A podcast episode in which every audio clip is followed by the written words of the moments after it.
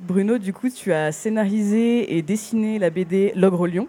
Oui, c'est bien ça. C'est la première fois que je me prête à l'exercice du, euh, du scénario, donc c'est- une première pour moi.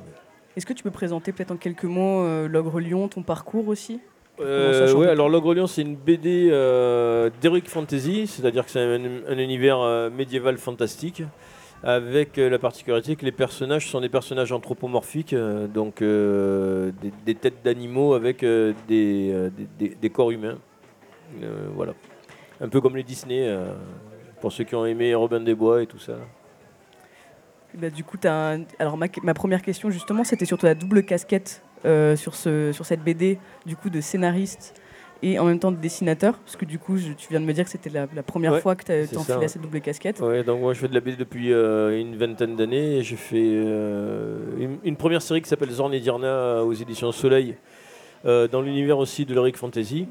Ensuite j'ai fait une série euh, vraiment inspirée de comics de super-héros qui s'appelait euh, Badass chez Delcourt. Et donc là c'est peut-être pour ça aussi, là, le fait de, bosser avec d'autres scénaristes, euh, ça m'a permis un petit peu d'apprendre aussi euh, inconsciemment de leur, euh, de, leur, façon de faire. Et, donc au bout de 20 ans, je me suis senti capable, entre guillemets, de me lancer dans, cette aventure du, scénario et du statut d'auteur complet, comme on dit. Quoi. Et, et du coup, d'où te vient cette histoire du coup de l'ogre lion? Parce que si on peut un peu résumer, c'est euh, une histoire de, de possession entre guillemets, donc du coup de, de ce lion. D'ailleurs, comment on prononce? Coxy Coxy? Alors ça, c'est ça qui est... C'est la euh, prononciation. Ouais, c'est- ça, moi ça, ça me fait beaucoup marrer. euh, du coup, je sais. Attendez, excusez-moi. Ah. Euh, ça, me fait beaucoup marrer que les gens me demandent comment on le prononce parce que même moi je sais pas. c'est un nom euh, d'origine africaine et donc du coup il faudrait. euh, alors je sais pas si c'est du Botsani, je sais plus de quelle ethnie et c'est d'origine. Et du coup je sais pas. Et ça m'amuse beaucoup en fait parce que les gens me demandent. Et, et c'est ça aussi qui est marrant, c'est que ça fait partie de l'appropriation du personnage. Quoi. Tout le monde le prononce comme il veut. et- Alors, moi, je crois qu'on on a, on a décidé de ne pas prononcer le G, je crois. Ah. Cos- cos- non, attends, c'était quoi? C'était le, le, le, le- On ne prononçait pas le G ou le, ou le K ou Gossi, Coxy? Ouais, je Ouais, sais plus ce que c'est, soit que c'est du Botsani, ou je sais plus lequel. euh, Et du coup, Je vous écoute, mais j'ai coupé l'alarme. J'avais mis une petite alarme, je vais la couper. Mais de je vous écoute. Euh, après, Non, je sais pas. euh, j'ai pas parlé de mon parcours. Mon c'est vrai d'ailleurs. euh, Alors euh, moi je suis euh, je, donc je suis marseillais de, de, de- de- de père en fils et euh, je fais des études de dessin au lycée Diderot. Alors euh, le lycée Diderot à l'époque il y avait une section art appliqué qui n'existe plus maintenant c'est S2I euh, je sais pas trop quoi là mais euh, mais, mais voilà. Et ensuite euh, j'ai fait un, BTS expression visuelle dans la pub là. au, lycée, au lycée Nord à Saint-Exupéry, c'est dans le quartier Nord là-bas. Et du coup, c'était des études pas passionnantes, mais au moins il y avait du dessin. C'était des études gratuites et ça m'a permis de. Vu que les études sont obligatoires, ça m'a permis de, de subir au moins possible mes, euh, mes études. quoi. hop là. Pardon, désolé. Et y a pas- C'est le vent qui. euh, Clémentine, Clémentine se bat avec ses. J'arrête pas de me battre avec le. C'est le Mistral. Ça va, j'ai un petit Mistral là. Qui Ah, s'invite. à Il aurait pu être pire. Du bien le petit Mistralo. Et oui, bah, du coup, merci du coup pour, ce pour, euh, pour avoir partagé ton expérience. Euh, Bah, je- Et le, du pla- coup- le plaisir est pour moi. C'est du coup d'où d'où euh, d'où te vient du coup l'histoire Ah oui, de alors- l'ogre lion. déjà- Ah oui, c'est vrai, on a perdu le fil. Euh, donc du coup, euh, moi j'ai toujours Mais aimé vous euh, vous dessi- êtes mis, mis d'accord pour dire du coup ou c'est Non, c'est l'un qui contamine l'autre Je- je pense se que je moi, j'adore, Ah, du coup, toi- bah, moi si tu veux, je, veux- je veux dire quoi? Ah Ok, ouais, ça marche, ah on se met d'accord. Alors quoi Alors quoi le Et moi je dis du coup. Ouais, ok. Alors, c'est- en fait, j'aime bien dessiner les animaux et, euh, et c'est vrai que j'avais vu un documentaire sur, euh, je sais plus la chaîne National Geographic, où il y avait trois lions, un documentaire hyper, hyper euh, bien scénarisé et bien réalisé. Et du coup, je crois que la première, euh, la première petite graine, c'était ça, c'était ce documentaire animalier qui, qui se passe en Afrique avec, euh, avec des lions. Et, euh, et, et puis voilà, d'ailleurs le, le tome 2, le titre, c'est un hommage un petit peu à ce documentaire, parce que c'était Trois lions dans la nuit, et je crois que le tome 2, je l'ai appelé Les Trois lions, si ma mémoire est bonne. Et, euh, et, et puis voilà, après c'est l'Heroic Fantasy, parce que je suis un grand fan de, du film Conan le Barbare avec Schwarzenegger. Bon, je, je suis désolé, hein, c'est pas, un film très, euh, très, très, rom- Clémentine très romantique, Oui, mais, mais j'adore ce film, et donc du coup, euh, donc du coup là, c'est aussi un petit peu un hommage à tout, à, à tout cet environnement d'heroic fantasy, de sword fantasy à la à la Robert euh, Howard, vu qu'on est euh, au Livrodrome, euh, c'est un petit peu la, la caution, la caution littéraire. C'est Robert E. Howard, l'écrivain de, de Conan, le, le créateur du personnage de Conan. quoi. Eh ben, merci. Du coup, c'est un, peu des références qui t'ont inspiré aussi pour peut-être. Oui, un petit peu. ouais. Parce qu'en fait, on dit, il y a une histoire de vengeance aussi. Dans, on va Ouais, pas euh, essayer de trop spoiler. Alors mais, euh, l'histoire, c'est vraiment la vengeance, euh, la, la rédemption aussi. ouais, tout à fait. Et après, à travers des thèmes un petit peu avec des animaux, ça passe toujours, ça passe un peu mieux. Là, c'est moins violent et direct. J'aborde aussi des sujets graves comme, comme l'esclavagisme et, euh, et la- comment dire l'intolérance, euh, certaines formes d'intolérance entre, entre les humains, quoi. Et, euh, et du coup, voilà, le fait que ce soit des animaux, ça passe, c'est un peu plus, euh, un, un peu plus doux quand d'aborder des sujets, des sujets graves comme ça, quoi.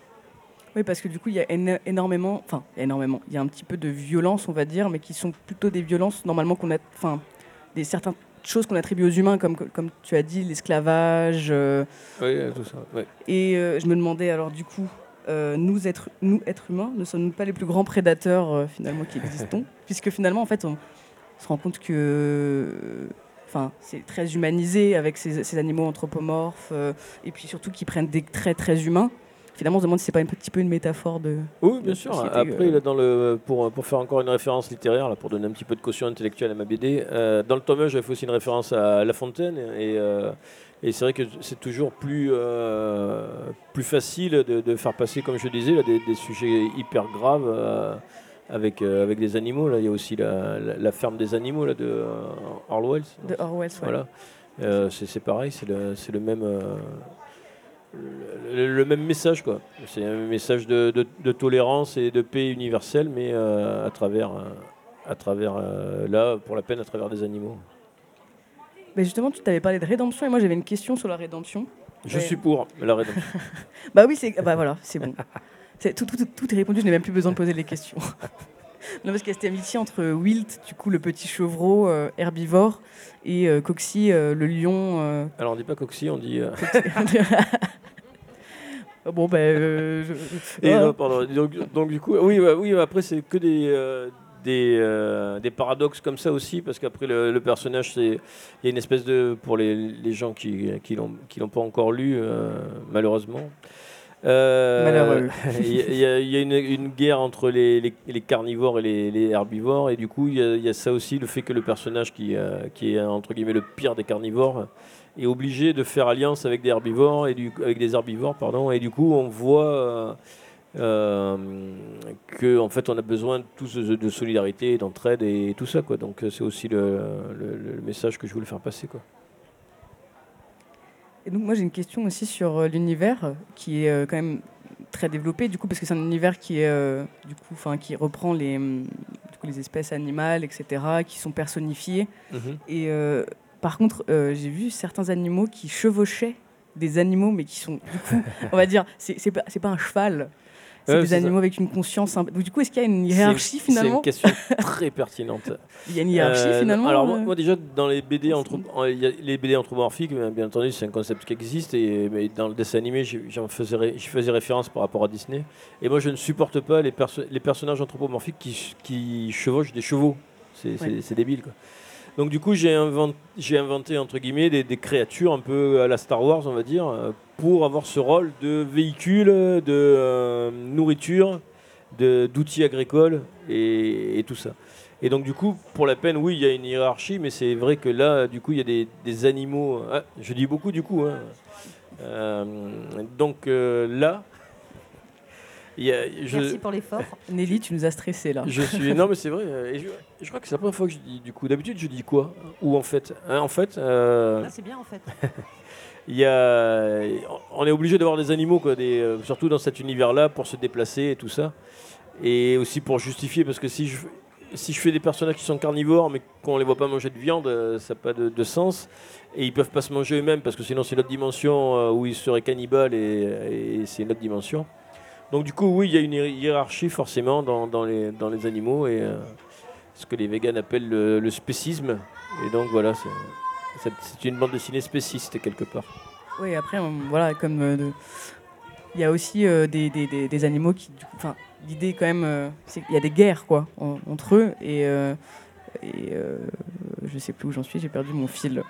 Mais euh, sur l'univers, euh, du- Ouais, bah, le, le- le truc aussi dont j'ai tenu euh, par rapport à d'autres BD, c'est que moi j'ai vraiment classé les animaux par continent, on va dire. ouais, voilà, c'est ça. Donc ouais, dans le tome 1, il y a vraiment le continent que j'appelle le royaume du Nord, où on va avoir que des animaux style européen, Sibérie, tout ça.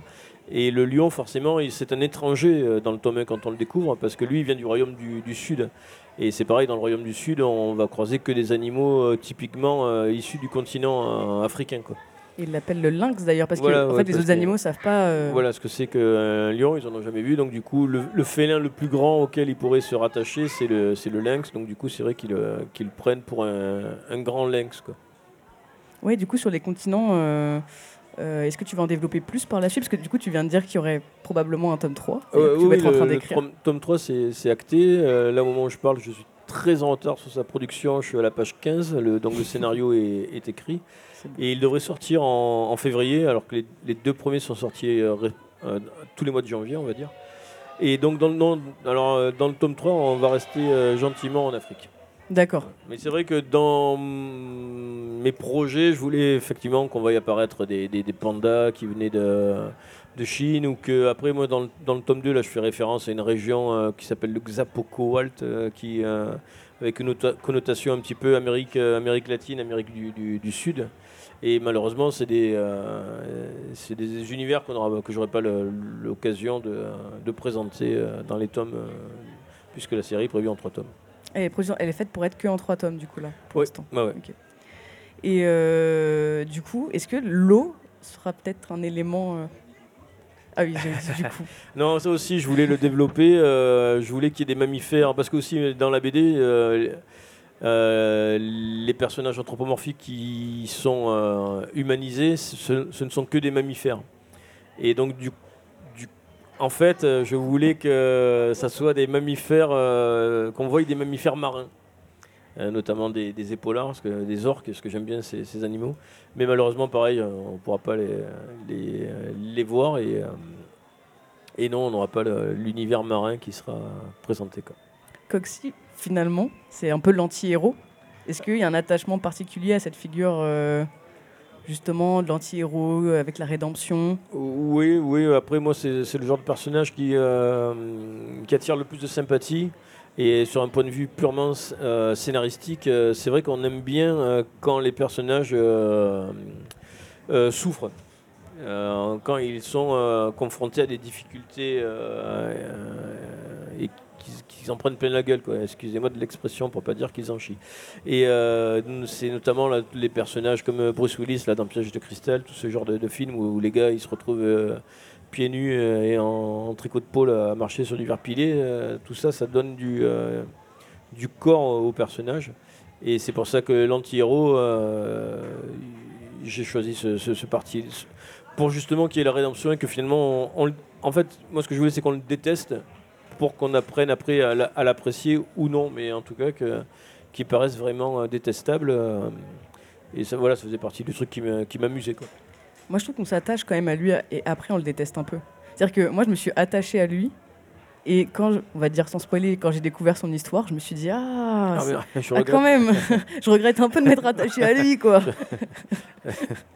Parce que c'est vrai qu'on commence par euh, bien l'aimer, ce lion, en fait, qui prend Wild sous son aile. Et, euh, qui, ouais, qui a une fi- figure un peu paternelle, Un peu paternelle, euh, ouais. et, et protectrice. Et mais après, c'est- c'était c'était un petit peu le, le, le- le but. là. J'avais vu un film, je sais plus, de, je crois que c'est Rob Zombie qui l'avait réalisé, qui s'appelle The Devil Reject, euh, je sais pas, où on suivait une, par- une famille de, de psychopathes euh, serial killers, mais euh, des vrais, quoi. Qui, ils étaient vraiment horribles et ignobles.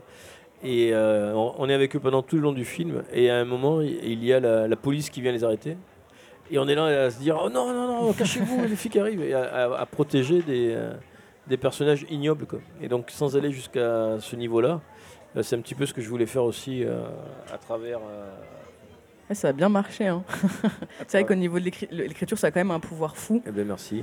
Euh, C'est-à-dire qu'on en vient à adorer des personnages qui sont assez détestables. Ah oui, c'est dans le Euh, cinéma, dans le film euh, dont je fais référence, c'est pareil. ouais, c'est un truc qui est- Et aussi, il y a beaucoup cette dimension de spiritualité, moi j'ai trouvé aussi dans, le, dans ces deux tomes, parce qu'il y a du coup, Ah oui, on Une- aborde les religions. ouais, ouais, on a beaucoup la religion et notamment aussi la question de la secte.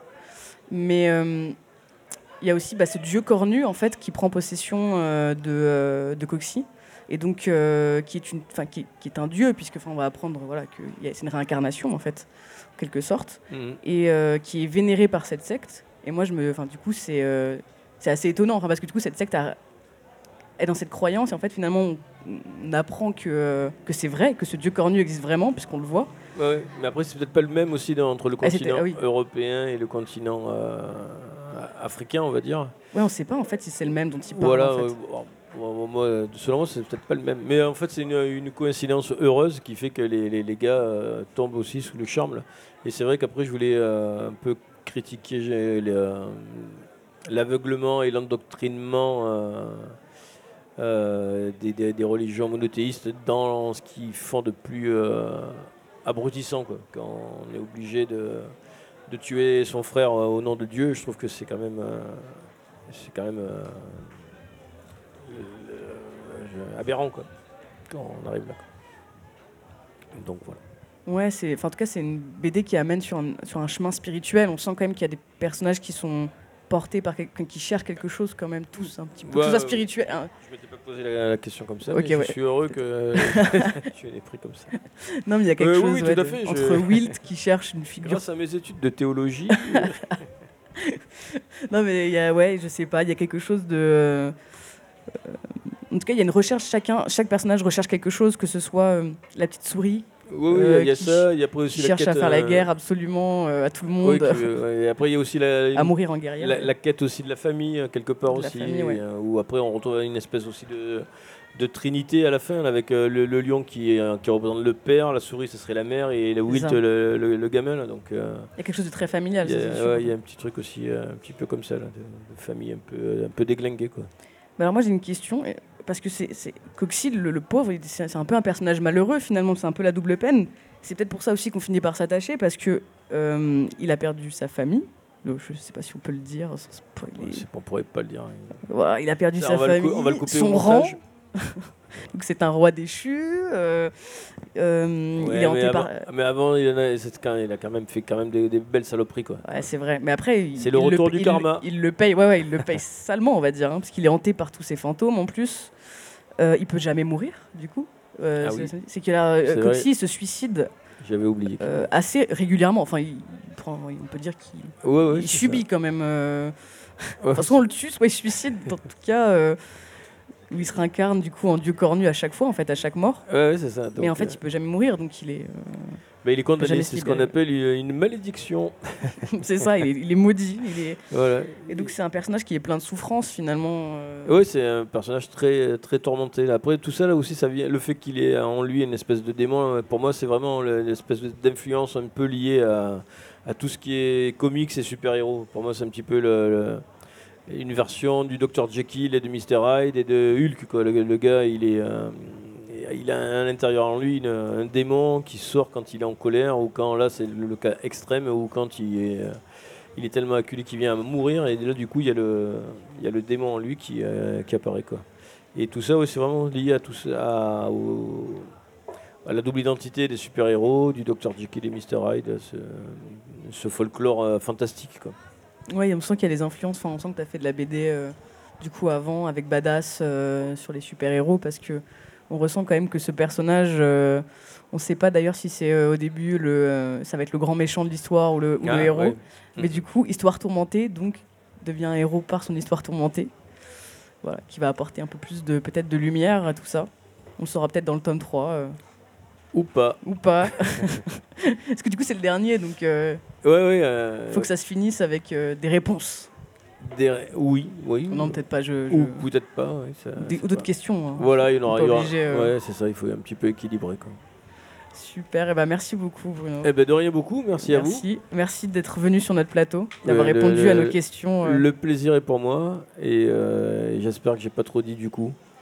Pas trop dit. Du coup, Ah oui, du, coup, euh, je sais pas. On sait pas, euh, Nelly est partie, on pourra pas lui demander Ouais. le décompte. On n'a pas, eu le- on pas eu le décompte du coup. on n'a pas les décomptes. Du coup, on n'a pas eu le décompte. Et ben, en tout cas, merci beaucoup. Et Et ben, j'espère que c'était cérébral et drôle. c'était cérébral à la fois drôle. Enfin, je pense. euh, je- Ah ben super, on a, on a réussi notre pari, Clémentine. Euh, je Merci pense. à toi et, Et bon courage pour la fin du tome 3, du coup, eh ben, qu'on attend avec impatience pour février. prochain. C'est bien ça. Ok, super. Merci. Merci, au revoir. Au revoir.